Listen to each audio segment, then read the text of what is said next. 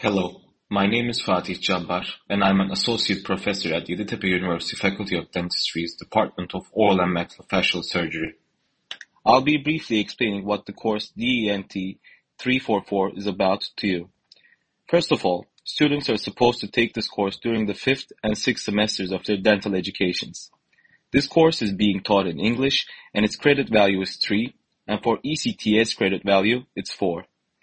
This course is the first didactic and practical course in the field of oral and maxillofacial surgery.